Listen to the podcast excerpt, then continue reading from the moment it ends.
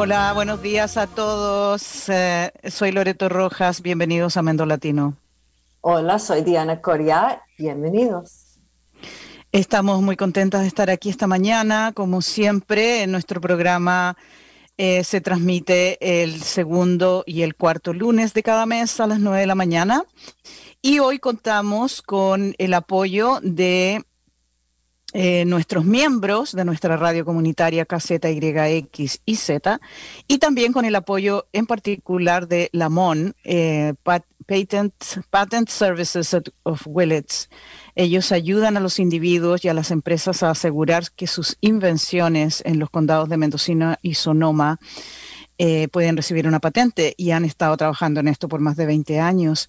Cynthia Lamont está registrada con USPTO y representa una gama amplia de industrias, desde las telecomunicaciones, la energía, programas computacionales, eh, hasta eh, patentes para plantas. Para más información visite alamontpatentservices.com.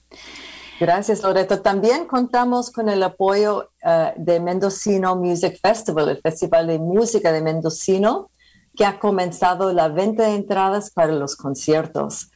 Habrán 10 conciertos en vivo en Cotton Auditorium en Fort Bragg a las 7 y media de la tarde, del 16 al 25 de julio, en un ambiente seguro para evitar el contagio de COVID se presentará la orquesta de cuerdas del festival y también la big band del festival con músicos invitados, incluyendo el, guitarrista brasileño nominado a los Grammy, Diego Figueredo, que yo lo vi eh, hace dos años ahí, y el artista de American Roots, Lori Lewis. Para más información y comprar entradas, por favor visite a Mendocino Music, mendocinomusic.org o llame a 707-937-2044. Lo repito, 707-937-2044. Y hoy, eh, como ustedes saben, estamos transmitiendo en vivo, es el lunes 28 de junio. Eh, estamos aquí con nuestras invitadas y les pedimos que nos llamen con sus preguntas al 895-2448.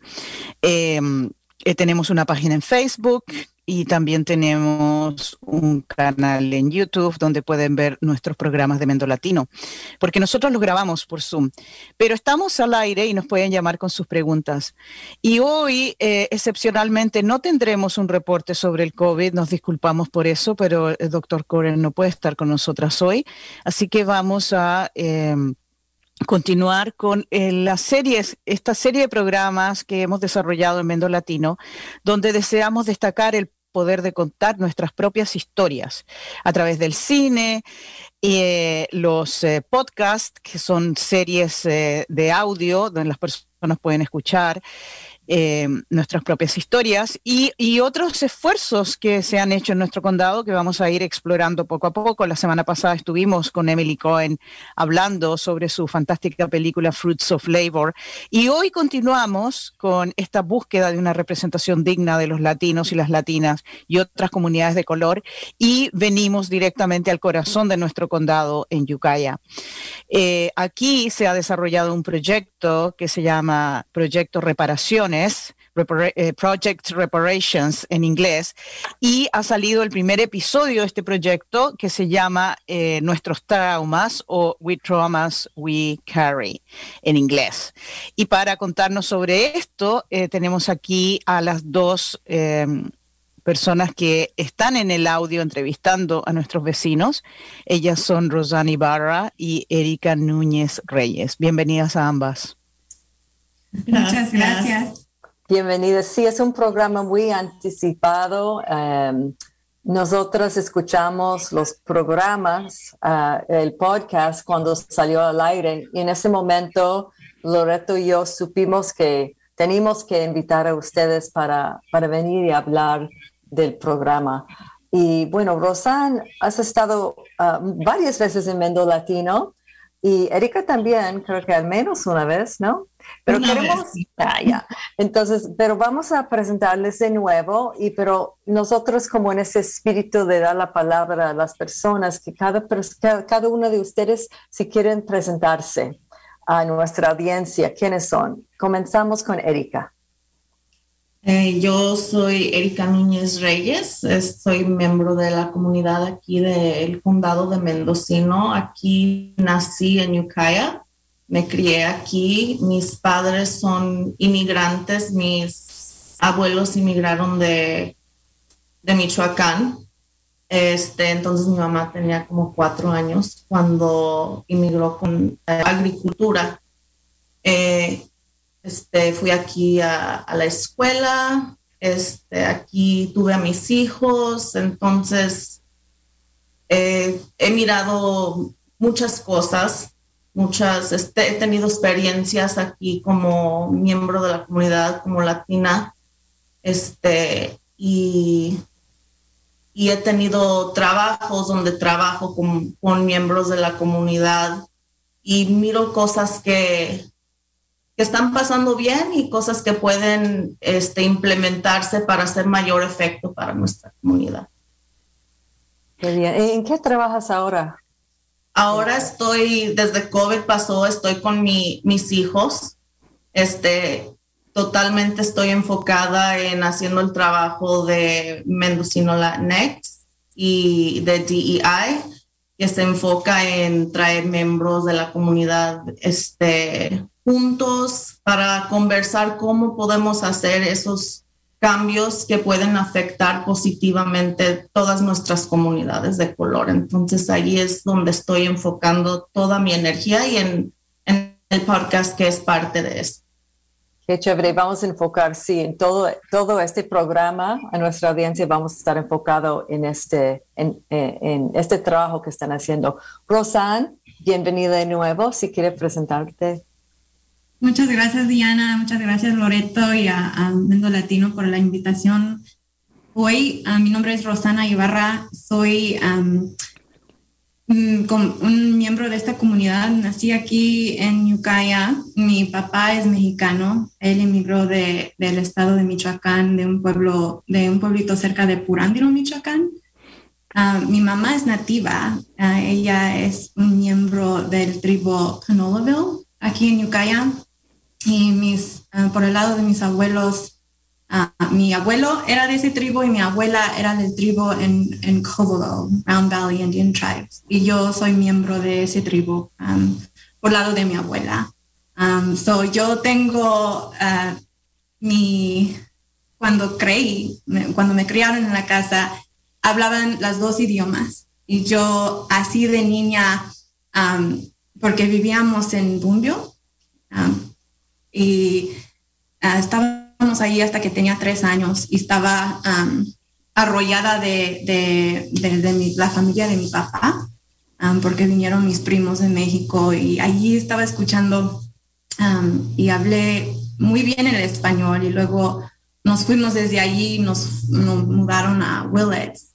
Entonces, en ese tiempo poco a poco se me estaba perdiendo la, idioma porque no estaba tan arrollada de, personas que estaban hablando español. y, también quería decir que tengo mucho tiempo aquí en esta comunidad. fui a la escuela aquí, me gradué aquí de Ukiah High School y después de eso fui al colegio, a la universidad.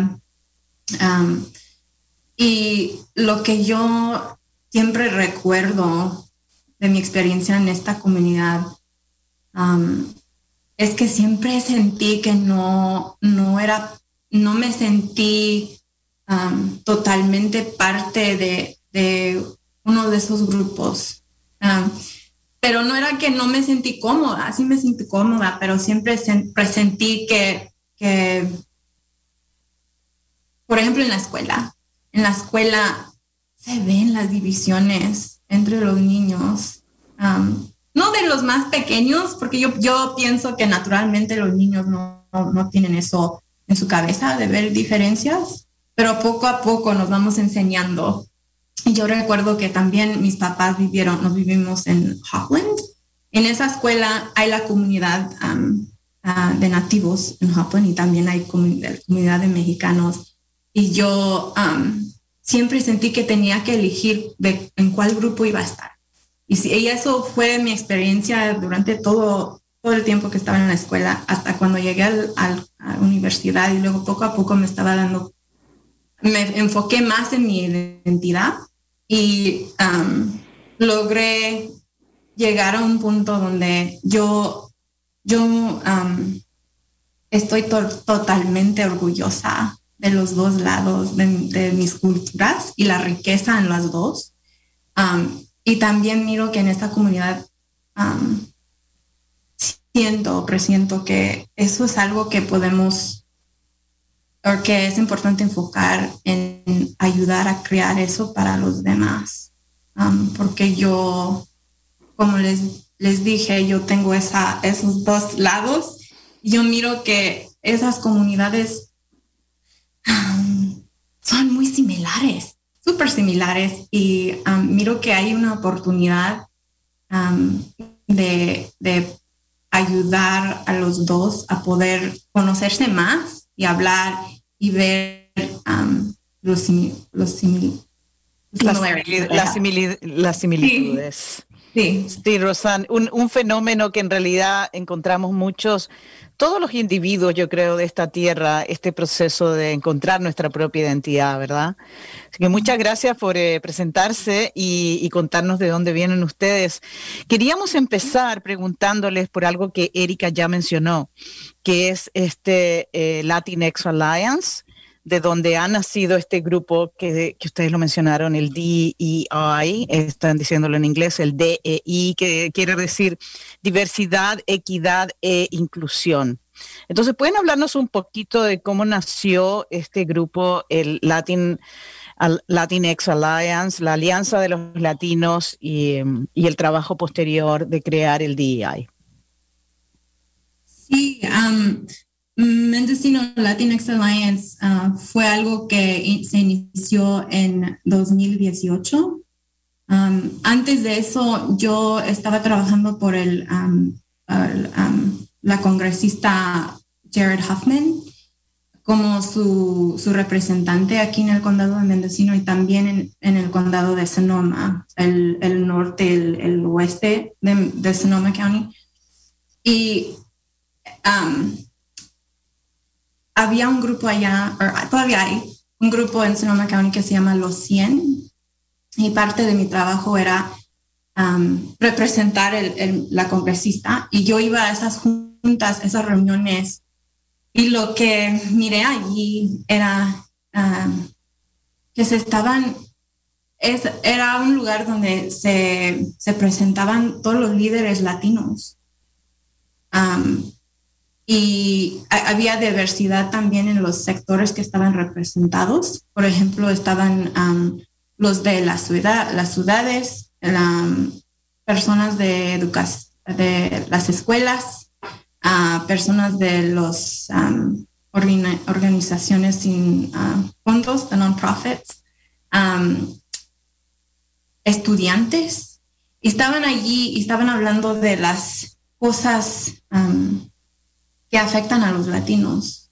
O sea, temas de, de la comunidad. Por ejemplo, en ese tiempo fue 2016 ah, y en Sonoma County hay un, una área que se llama Rose, Roseland y es está, está el, la ciudad de Santa Rosa y Roseland es una comunidad, la mayoría de las personas son latinos, pero no era parte de la ciudad. Entonces, de ser parte de la ciudad es es súper importante porque hay más servicios que pueden, que son accesibles a la, a la gente. Pero esa era uh, un gran problema y tuvieron años, años, años batallando eso y tratando de, estar incluidos como parte de la ciudad. Uh, y yo recuerdo estar allí mirando todo eso, observando todo eso y pensé, ¿por qué no tenemos esto en Mendocino? Tenemos muchos latinos en el condado de Mendocino, tenemos latinos que son poderosos. Y, um, y yo también recuerdo de, pequeña que había el concilio aquí en, Mendocino County y, a nuestra casa. Había otros grupos antes, pero algo pasó donde esos grupos se, um, se um, no sé, se separaron y miré que había una oportunidad de, de um, dar voz a latinos. Entonces, uh, empecé a hablar con mis colegas um, aquí en el condado sobre la idea de formar un grupo similar a los 100. Y eso fue lo que logramos en abril de 2018 y, um, la, la razón para tener ese grupo es para ayudar a los, los que están en posiciones de, de, um, de poder en este condado. Por ejemplo, el mesa, la mesa de um, Board of Supervisors. Sí, el, el, consejo de los supervisores. Sí, por ejemplo, a ellos um, no hay diversidad allí y eso es importante porque le da le da otra perspectiva a una persona de, de, su experiencia vivida um, y pueden ver las cosas con otros ojos. Um, y, sí, y, Rosan, porque el, el, Consejo de Supervisores eh, representa distintas regiones, o sea, hay un representante, ¿verdad? Un supervisor que representa cinco regiones en las que el condado está organizado, pero e, ellos son todos eh, eh, personas caucásicas y hay una mujer nada más entre ellos. Entonces, la idea era tener es, en algún momento todos tenemos el sueño de tener mayor diversidad de, de orígenes de estas personas, ¿no? Ah, pero para Mendocino Latinx Alliance es para dar, para tener ah, acceso a los a las personas en esta comunidad que tienen poder y que, están haciendo policies. Y, y, también para demostrar que sí hay latinos en esta comunidad que, que queremos saber lo que está pasando. Y muchos de nosotros no tenemos acceso, no tenemos tiempo para estar allí asistiendo a las reuniones de ese consejo. son son a cada otro martes y por todo el día. La mayoría de nosotros estamos trabajando y no tenemos tiempo para escuchar todo lo que está pasando, pero es importante porque ellos están haciendo decisiones que nos impactan a nosotros. También es una, perdón que, que, que digo, pero bien lo que como yo, veo a Latinx Alliance, es un grupo organizado, hay más poder en los números. Como eh, muchas veces las personas se sienten muy solas, como batallando para ser escuchadas, ¿no? Pero cuando hay un grupo que se presenta y también es para aplicar presión, eso es súper importante. Esa es mi propia perspectiva en cómo yo veo la Alliance. También el grupo de, de EI eh, es un grupo muy presente y tienen que prestar atención. Entonces ese grupo es um, para, para um, advocacia para, para abogar, abogar por los derechos. sí, para los latinos en el condado de Mendocino. Y um, hablamos de muchos temas diferentes. Uh, una vez tuvimos un profesor de la Universidad de Santa Bárbara que estaba hablando sobre el tema de um, school to prison pipeline. So, um, claro, el fenómeno este de de que hay muchos chicos morenos que eh, empiezan la escuela y eh, antes de graduarse de, la secundaria van directamente a la prisión, porque hay un problema de racismo y de oportunidades, y es particularmente afecta desafortunadamente a los varones. Sí. Claro, y en inglés se conoce, como tú lo decías, ¿no? School to Yale Pipeline, ¿sí? Es como esta, esta línea directa de la escuela a la cárcel. Sí, y él, se llamaba el doctor um, Víctor Ríos y estaba hablando de, su experiencia en eso, porque su mamá um, era un inmigrante de México y vino con sus dos hijos pequeños, uh, uno de tres, dos años y el otro de cinco, y ella se um, estaba en Oakland, la ciudad de Oakland, estaba, encontró un, puesto como limpiando hoteles o limpiando casas y no tenía recursos um, para poder pagar un, una, una cuidador de niños, entonces tenía, su opción era, o su solo opción era dejar a sus, hijos en el apartamento solos, uno de cinco cuidando a uno de dos o tres años. Y el doctor Ríos dijo, muchas personas no se dan cuenta que hay otras personas que han vivido muchas um, vidas. Él dijo, you live multiple lifetimes.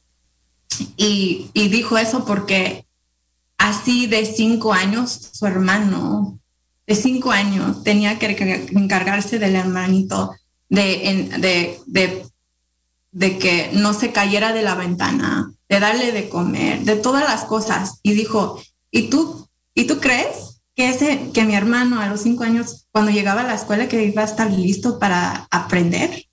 ¿Cómo? Cuando había muchas cosas en la familia,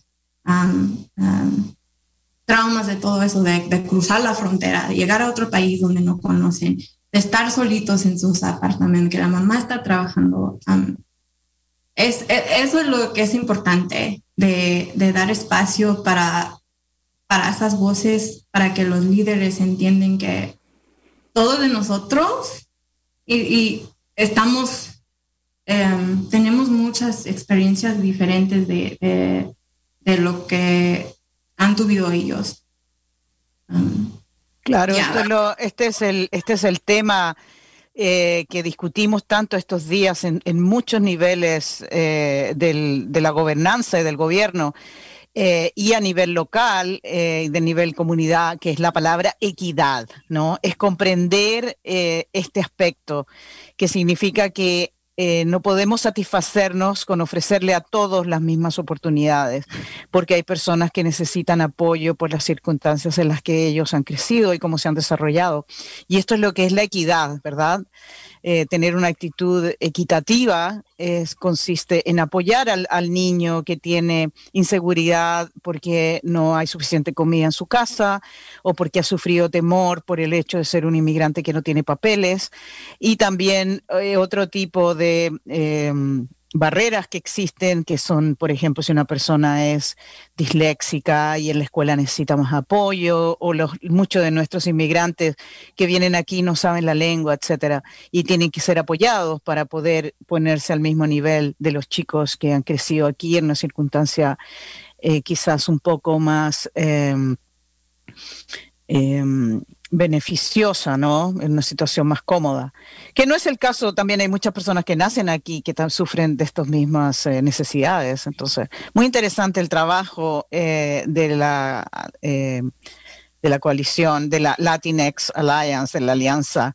Y entonces ustedes, a partir del trabajo que estaban haciendo en esta organización y a través de este programa especial de diversidad, equidad e inclusión, eh, a ustedes se les ocurrió contar estas historias, ¿verdad? Así es como, cuéntenos cómo salió la idea de hacer este podcast, que es eh, un programa que se puede escuchar en cualquier momento, se puede bajar en un teléfono, en una computadora, y la gente puede oírlo cuando quiera. Son muy populares ahora, ¿no? Son como programas radiales sin una radio. Así que cuéntenos un poco de cómo desarrollaron este proyecto. Eh, pues así es, puede escucharlo pues está accesible y eso es lo que queríamos, queríamos que, que fuera accesible a todos. Entonces, eh, cuando se nos ocurrió primero en el, en el grupo de DEI, hicimos unas, iniciamos unas entrevistas primero con gente de la comunidad y no nosotros, cada persona del grupo entrevistamos, creo que eran tres personas, ¿verdad? Y, luego las juntamos y, empezamos a ver las, las similaridades de las historias y también pues las diferencias. Muchas personas ni creo que sabían que había ocurrido una situación racista en su vida, nomás lo habían este, registrado como pues algo normal, porque así se vive la vida en el, en el mundo, hay gente racista o con sus prejuicios y, y pues se tiene que seguir, ¿verdad? Y, y nuestras culturas están hechas de gente sobrevividora. Entonces, pues le sigues al día. Otras personas eh, eran muy, era muy este, obvio para ellos y había situaciones este, con gente como del departamento de policía o en las escuelas o en cualquier situación que tú vives día tras día con el doctor o, lo que sea, pero había situaciones donde ellos sí sabían pues que, era la situación, pero también pues decían pues qué se hace, nomás tienes que, seguirle, pero daban, la, la, información que divulgaban era, era este, muy, muy interesante. Eh, divulgaban más que lo que hubieran divulgado como si si tú y yo estuviéramos platicando frente a frente, pues como no tenían que verse nadie y no tenía que escucharse, entonces eran más liberal con la información que estaban dando. Eh, perdón un momentito, em, ya a la media hora quiero acordar, si la gente acaba, si la audiencia acaba de sintonizarse, están escuchando a KZYX y estamos hablando con Rosana Ibarra y Erika Núñez Reyes sobre Project Reparations, Proyecto Reparaciones, que es una serie de podcast. Y estamos hablando en vivo hoy. Entonces, si ustedes quieren ah, dialogar con nuestras invitadas, pueden llamar a 707-895-2448. 707-895-2448. Perdón, Erika, sigue, pero quería a veces hay gente que llega tarde al programa y queremos decirles. Sí, no, no hay problema. Entonces, este, pues se nos ocurrió, porque no hacemos más entrevistas con más personas, verdad? Y, lo grabamos. Y sería una fuente para, eh, este, para sanar muchas heridas. Este, y saber que, que, yo no soy la única que está sufriendo estas injusticias, ni la otra persona, que todos estamos juntos en esto en diferente forma y ni una situación ni es muy pequeña ni es muy grande. Si, si hay algo que, que hay, ha causado trama, te va a afectar por el resto de la vida y va evolucionarse en diferentes formas, lo vas a expresar de diferentes maneras. Entonces, de eso se trataba el primer podcast, de, traumas. Eran específicamente con tres mujeres, una era indígena, otra era mexicana y otra era morena. Y todas hablaron de toda su situación desde la infancia hasta el momento presente y, situaciones donde ellas habían habían este, se habían criado y habían al principio sentido como a lo mejor había algo diferente de ellas, pero no podían ponerle pues el dedo. Y ya cuando van creciendo, van a la escuela, van integrándose más a la comunidad, ya podían ver maneras que era estaban pasando diferencias y y cómo los estaba afectando, cómo te afecta tu mente y tú te pones a pensar, hay algo mal en mí, hay algo que tengo que cambiar, tengo que ser diferente para, hacer, para que me acepten pues en mi comunidad. Entonces, de allí inició este, la idea de que formalizáramos el, el podcast. Ustedes, si me acuerdo, ustedes entrevistaron a muchas personas primero de manera como no grabaron entrevistas, estaban como sondeando a la gente de sus experiencias de racismo, de exclusión. Y si me acuerdo bien, de ahí surgió la idea volver al tema a algunas personas. Cuéntanos un poco, bueno, hay dos cosas muy interesantes. Primero, el título, Project Reparations, Proyecto de Reparaciones. Eh, es una pregunta, ¿por qué el título? ¿Qué quiere decir reparaciones para ustedes en este programa? Y, el, y pueden hablar también entre ustedes dos. La, la otra cuestión es que ustedes escogieron, como ustedes decidieron uh, realizar las entrevistas de manera anónima. Entonces, si pueden hablar de esas dos cosas ahora, el título y la anonimidad. Sí, claro. el título, so, ah, reparaciones, generalmente cuando alguien escucha esa palabra, el entendido es que vas a dar dinero para reparar algo, una lástima, uh, algo que has hecho. Por ejemplo, ya, si estamos hablando de, africanos americanos en este país, una de las cosas que, han pedido unos es reparaciones por la esclava, esclavitud. esclavitud. todavía no hemos logrado eso. Y también los nativos de este país también piden lo mismo. Entonces, sabiendo que eso es, algo que nuestra gente está pidiendo y no vemos si eso va, se, va a realizar o no. parte de nuestro trabajo del grupo de, diversidad, equidad e inclusión es dar, uh, dar healing, de sanar a nuestra comunidad. Y lo que hemos um, visto que mucha gente entre nosotros, entre nosotros, como una persona que se parece como, como mí, nos sentimos más cómodos de hablar de cosas, pero yo, yo no miro que tenemos esa conversación con los demás o no nos, ya no nos sentimos cómodos. Entonces, muchos, yo, yo pienso que muchos de nosotros lo guardamos Ah, por ejemplo, ah, en mi familia he escuchado muchas veces unas personas que dicen, oh, pues ah, no pudimos hacer eso porque somos, no nos quiere allí porque somos nativos, o no nos quieren allí porque somos mexicanos. y eso, y de escuchar eso de, desde chiquita, entonces eso para mí, estoy hablando de mi experiencia, eso está en mi cabeza está clavado en mi cabeza. Y eso, como les dije en el principio, en mi experiencia en la escuela, tuve que hacer mucho trabajo en mí misma, de llegar a un punto donde, donde tenía que resolver todo eso en mi cabeza, de mi identidad.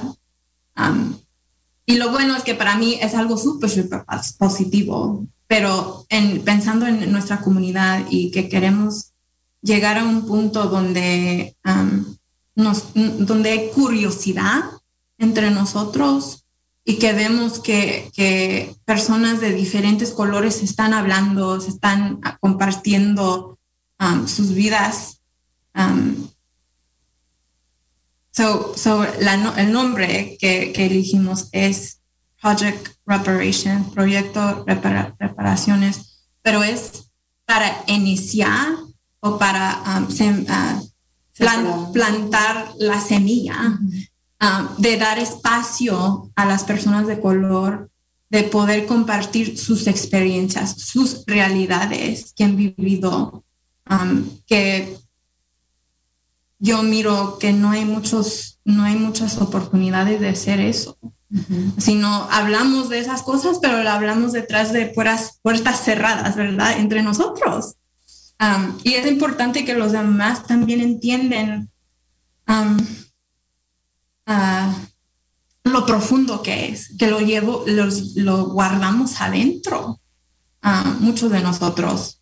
Y, también, y er-, Erika también, me imagino que tú también tienes algo que decir sobre lo anónimo, pero, sí, la razón también yo creo que decidimos hacerlo anónimo es también porque cuando muchas personas hablan que de algo que se que han pasado experiencia que han tenido con una persona que a lo mejor no tiene esa experiencia vivida, se sienten juzgados, se sienten que están haciendo más este, de lo que hay allí, que están eh, como están viendo cosas en la televisión y eso los está afectando y por eso están viviendo estas experiencias, por todo lo que están tomando, sea en el medio eh, del, de público, en periódicos. Entonces, a veces gente hace que te sientas como que mucho de esto está en tu cabeza y tú lo que estás diciendo y estás hablando pasó hace 100 años y por qué no puedes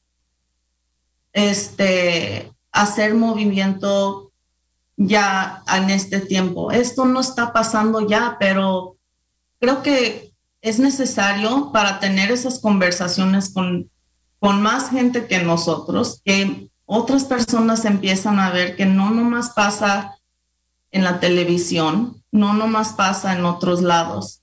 Hay cosas que están pasando presentemente que son muy eh, pequeñas, pero como Roseanne dice, hacen algo en ti, siembran una semilla de duda de, de, tu persona desde chicos, cuando tú tienes que ver situaciones que a lo mejor pasan tus, tus familiares. eso, eso sigue adentro de ti. Sí, porque eh, yo también... por eso es tan necesario serlo, disculpe, de serlo anónimo. Sí, sí, no, es muy importante lo que tú estás diciendo porque cuando nosotros somos pequeños, em, sabemos claramente lo que es correcto y lo que no es. Entonces no es como que tienen que explicárnoslo. Como tú decías, Rosana, antes hablando sobre los niños, ¿no? que nosotros como niños desconocemos esto, no tenemos este sentido de yo soy distinta a otra persona, qué sé yo. Eh, una cosa que me llamó la atención escuchando este podcast, que se lo recomiendo a toda nuestra audiencia, y por cierto, si ustedes tienen una pregunta y nos quieren llamar, estamos disponibles para contestar sus preguntas hoy en el 895-2448 aquí en la radio comunitaria del Condado Mendocino, 895-2448. Pero una cosa que a mí me llamó mucho la atención fue que una de las participantes, porque como dicen ustedes, hay tres personas, tres voces. una es una em, nativa estadounidense, después hay una latina estadounidense y después hay una africana estadounidense. Y eh, la señora latina estadounidense, ella habla de este proceso aparente, ella dice como de higienización, como que uno tiene que limpiarse de esto que tú estabas describiendo, Erika, y como limpiarse de, esta cultura que uno tiene, que la, que, donde uno ha crecido, del racismo y la discriminación, y como moverse y avanzar en su vida y, y, presentarse de una manera como que, ay, a mí no me toca, a mí no me afecta. Pero en realidad vivimos cada día algo que se llama agresiones microscópicas o agresiones pequeñas que nosotros de alguna manera sistematizamos, incorporamos, aceptamos en nuestra vida, ¿no? Entonces, eh, ¿podrían hablarnos un poquito de las historias específicas que estas personas están contando? En este podcast están, estamos hablando de las este, microagresiones que, dices, Loreto, o, específicamente de todo del, del, podcast? No, de las, eh, ¿cuáles son las partes de las eh, historias que presentan estas eh, personas que ustedes consideran que son? O sea, todas son súper importantes, pero cuéntenos un poco de qué están hablando ellas. Creo que, que cuando hablan de su situación, en empieza subtle, ¿cómo se dice? Como no lo notan. Sutil, sutil. Ajá, sí. Y, y, eso es como en, la niñez y, y, luego cuando van avanzando más grande y, y, tú como, como joven, pues casi todo tu desarrollo viene siendo de experiencias vividas por gente alrededor de ti, como padres, abuelos y sus experiencias y cómo te afectan. Entonces, me acuerdo de la mujer como eh, que se identificó como mexicana, americana. Eh, de niña ella vino, o de, más adolescente vino para acá y, habló de una situación con su mamá, que su mamá trabajaba este, limpiando una casa y cuidando niños y pues le iba muy bien y del nada la corrieron, la sacaron como si fuera una simple basura, no le dieron pues los derechos que uno tendría. Este, y tampoco no la pagaron. No, no le pagaron este, pues todos los derechos que, que tendrías trabajando legalmente en, en una parte, no se le dieron y pues imagínate viendo eso de, de niña. Pero, y también, sorry por interrumpirte, pero también contó la, la, la, señora que estaba hablando que se estaba recordando de eso. Y que su mamá se, ahí se encontró sentada allí en, el banquete, ahí en, la calle y no sabía qué hacer. Porque cuáles opciones tenía. No tenía papeles, no tenía ningún no podía aplicar por um, desempleo, y luego teniendo, teniendo familia que tiene que darles de comer. Y ella se nota también en la entrevista que empieza a llorar. Y nosotros cuando ya estábamos hablando, like, también nos afectó porque yo también escuché esas historias en mi familia. Sí. Sí, entonces son situaciones como, como esas donde em, creo que empieza tu experiencia de, ver que eres como un, ciudadano de segunda clase, si me entiendes, que no, no tienes los mismos derechos. Entonces, pues uno de grande sigue teniendo esas experiencias eh, ellos mismos, ya no es lo más basado en lo que le está pasando a la familia. También es basado cuando tienes que ir, tú hablaste también como cuando tú ibas a la escuela y tú sentías que tenías que echarle 150% en una clase y todos los demás se les daban recursos o se le daban, oh, aquí hay tutores.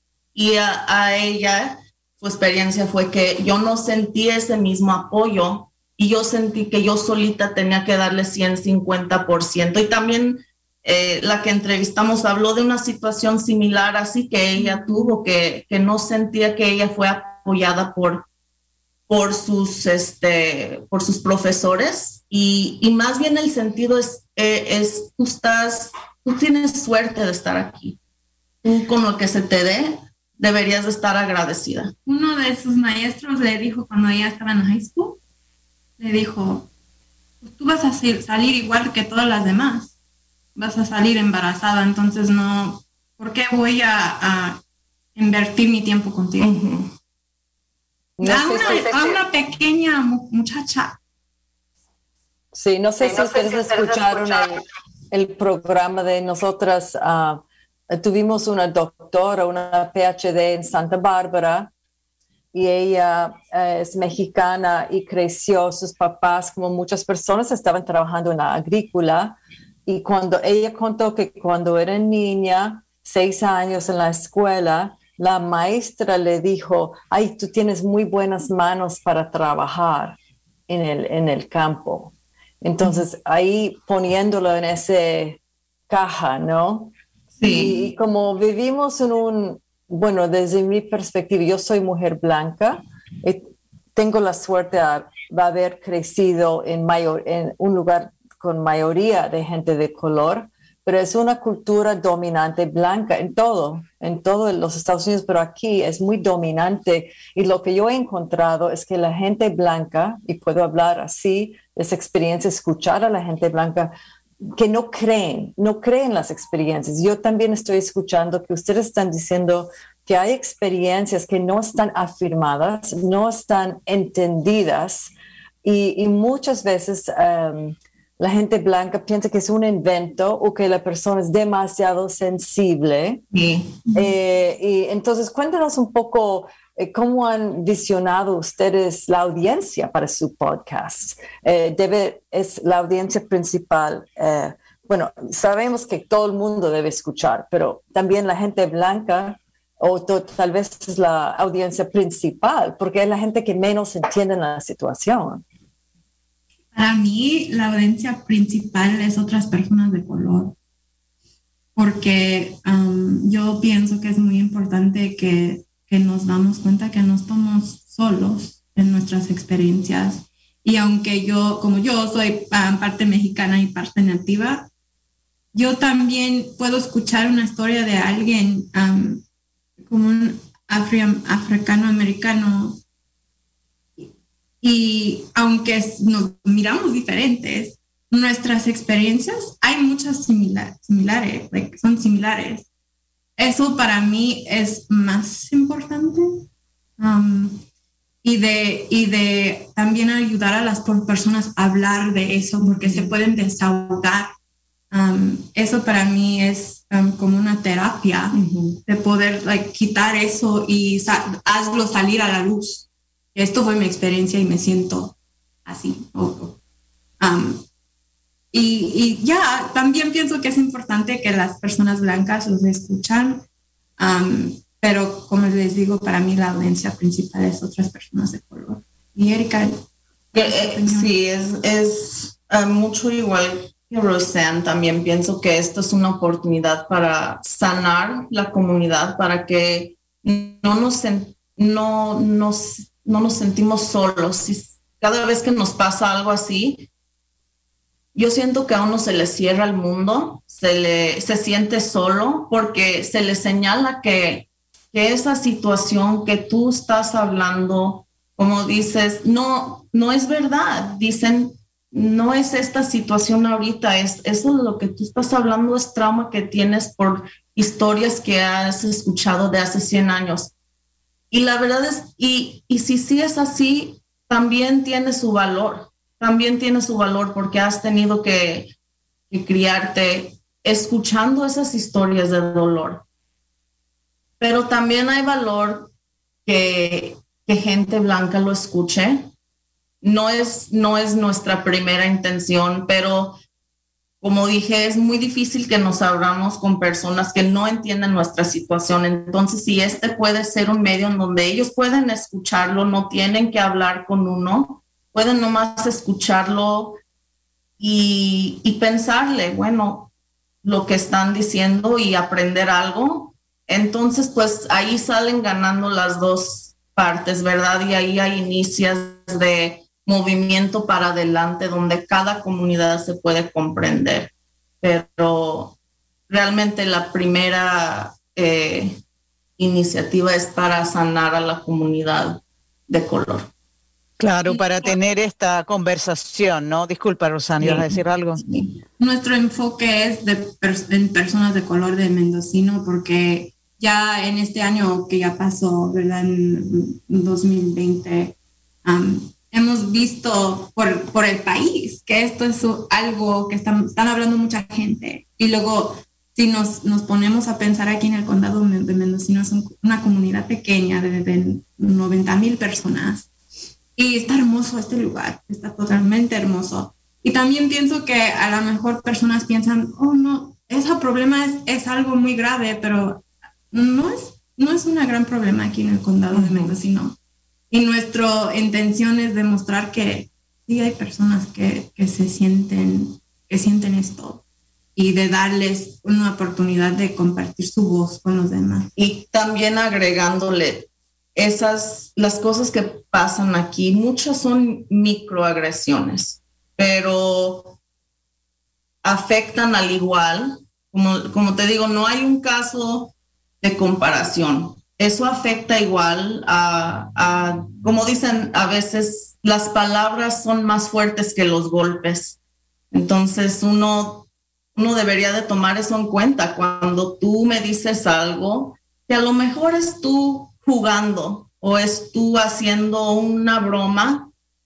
Yo por mi experiencia, experiencia vivida, lo voy a tomar completamente diferente que tú si no has vivido mi experiencia. Sí, claro, no es gracioso, ¿verdad? Si te, si te, eh, yo, yo entiendo muy bien lo que tú estás diciendo y eh, valoro mucho lo que dices. Eh, también, naturalmente, estas microagresiones también se representan en otras áreas y de, gobierno y de representación y de acceso a la educación y muchas otras cosas. Muy importante el trabajo que están haciendo, se los agradecemos muchísimo. Pueden contarnos, eh, queríamos saber, yo sé que ustedes están preparando otros episodios, ¿no? Porque este fue el primero. Eh, cuéntenos cuándo viene el segundo, cuándo podemos esperarlo. El segundo ya viene este, a los fines del mes, ya estamos juntándolos todos y este tiene que ver específicamente con mujeres de color en el trabajo, en experiencias que ellas han vivido en sus ambientes de trabajo. Eh, otra vez es con tres diferentes personas eh, y hablan muy, eh, pues muy in depth, como muy en profundidad, muy profundo de sus experiencias este, vividas en los trabajos y, y muchas veces es donde pasamos muchos de nuestros traumas, son en instituciones como escuelas, cuando vas al doctor, cuando vas a trabajar. Y son esas situaciones que día a día se van amontonando hasta que tienes este, una situación donde tienes que hablar con un terapista porque a veces una persona siente que se está, like, de veras me estará haciendo esta situación yo más de lo que es o te causa dudas, te, baja el, el autoestima, eh, te sientes menos persona, como, un, como dije, como una ciudadana de segunda categoría. me, parece como, me, me, suena mucho como en los feminismos, los feminismos comunitarios en las agresiones en contra de las mujeres.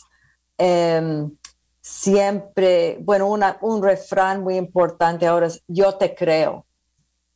Porque muchas veces esas son agresiones que la gente no se cree. Eso pasa mucho con mujeres cuando hay agresiones. Ay, no te creo cómo estuviste vestida y cómo dónde estuviste. o, tal vez era error eh, igual en la situación racial, étnico sí, que, te causa cuestionarte a ti mismo si esa situación la inventaste o no. Una, una que entrevistamos que era afroamericana hablaba de su experiencia eh, y comparaba eh, una situación donde a lo mejor un hombre blanco dijera necesitamos tener más diversidad en esta organización y todos lo miran a él como qué progresivo, qué, qué bueno que está haciendo estos pasos para progresar nuestra organización y cuando ella hace lo mismo como una mujer afroamericana, todo es silencio, todos miran para otros lados, no dicen nada y, el que está encargado de la junta es, ok, hay otras preguntas, hay otros comentarios y, y no se le da ni en cuenta lo que dice ella porque se le mira como una persona radical que está ahí para causar problemas. La reciben como como si fuera agresiva. Sí. Por supuesto, y erróneo, erróneo totalmente, y siempre esa es la, la percepción. Pues vamos, estamos tan agradecidas a tenerlos aquí, tenemos que invitarles de nuevo. Em, queremos, estoy, estamos locas para escuchar el segundo episodio, pero cuéntanos a, nuestros, a, a nuestra audiencia ¿Cómo pueden acceder a Project Reparations al, primer podcast? ¿Dónde tiene que ir para escuchar el programa, el podcast? El podcast ahorita está, eh, está en Spotify. Puede ir allí, buscar podcast, buscar Project Reparations, incluso les vamos a mandar el link a ustedes este, para tenerlo allí accesible a la comunidad para que lo miren. Vamos a ponerlo en, en Mendo Latino eh, em, en nuestra página de Facebook para escuchar. Y yo recomiendo a todos los lectores, y yo sé que principalmente la audiencia es gente de color, eh, pero yo como mujer blanca, yo también quiero subrayar que es muy importante que la gente, toda la gente escuchen, y yo espero que también puedan llegar a las escuelas, y, otra vez, cuando ustedes vienen, queremos hablar un poco de cómo podemos traducir las prácticas reparativas a las políticas públicas, que eso también no hemos hablado hoy, pero es muy importante. Sí, muchas gracias por venir, eh, y Erika. Eh, queremos tomar estos últimos cuatro minutos o tres minutos que nos quedan para entregar alguna información que queríamos compartir con nuestra audiencia. Eh, queremos recordarle que North Coast Opportunities, NSO, eh, está ofreciendo una ayuda para el pago del alquiler. O sea, hay muchas personas que han estado atrasadas con el alquiler y el gobierno en California declaró una moratoria de los desalojos. Esta moratoria iba a terminar al final de este mes, pero la legislatura de California la ha extendido hasta el mes de septiembre. Si ustedes em, pueden, eh, necesitan esta ayuda, le pedimos por favor que se dirijan a NSO. Hay un teléfono que pueden llamar, es el 467-3200, para obtener esta ayuda. No es solamente para las personas que pagan alquiler, pero también para los dueños que tienen una propiedad que está arrendada y que no han recibido el pago. Entonces, usted también, si es dueño de una propiedad, puede hablar con los inquilinos. Algunas personas quizás no se sienten tan eh, cómodas para solicitar la ayuda y usted como dueño de la propiedad puede hacerlo. El gobierno de California está ofreciendo ayuda por los siguientes pagar desde abril de 2020 hasta la fecha. Así que hay bastante ayuda y ofrecen pagar el 100%. Así que por favor, si necesita ayuda con esto, eh, no duden en contactar a NSO. Voy a repetir el número 707-467-3200. Gracias. Y Loreto, em, también tengo un anuncio ah, de un evento. Yo sé que tú vas a hablar de otro tema antes de cerrar, pero quiero decir a la gente que viven en la costa o que, que, que tengan posibilidad para venir a la costa para el día 11 de julio en Caspar tenemos um, unos invitados que vienen a un gitano de Sevilla que va a tocar flamenco, guitarra flamenco con una uh, mujer que baila flamenco y el programa se llama Flores de Verano y vamos a postear eh, el anuncio en la página de Facebook de Mendo Latino. Bueno, el 11 de julio es el show. ¿Dónde va a ser, Diana? En, Casper Community Center. Ah, en el Centro Comunitario Casper. Sí. Buenísimo. Y finalmente queremos decirle que Mendo Latino se ha aliado con Mendocino Voice para realizar una encuesta donde le invitamos a usted que nos informe eh, ¿Cómo y dónde obtiene usted su información? Eh, vamos a poner esta encuesta también en nuestra página del Facebook. Eh, solamente son cuatro preguntas y vamos a dejar espacio para que agregue información porque así podemos compartir la información que es relevante para nuestra comunidad y recursos y tal con todos. Así que muchísimas gracias por participar y gracias a nuestras invitadas, a Rich, que fue nuestro ingeniero sólido facilitó nuestro programa hoy y los esperamos con otro programa de eh, Mendo Latino el primer, el perdón, el segundo lunes de julio. Así que muchas gracias a todos por venir. Diana, gracias a todos y todas. gracias. gracias. Hasta luego. This has been a production of KZYX Philo 90.7 FM, KZYZ Willits and Ukiah 91.5 FM, and Fort Bragg at 88.1 FM. Mendocino County Public Broadcasting. You can check out our website at kzyx.org to find more content like this and consider donating by clicking the red donate button in the upper right corner. Thanks for listening.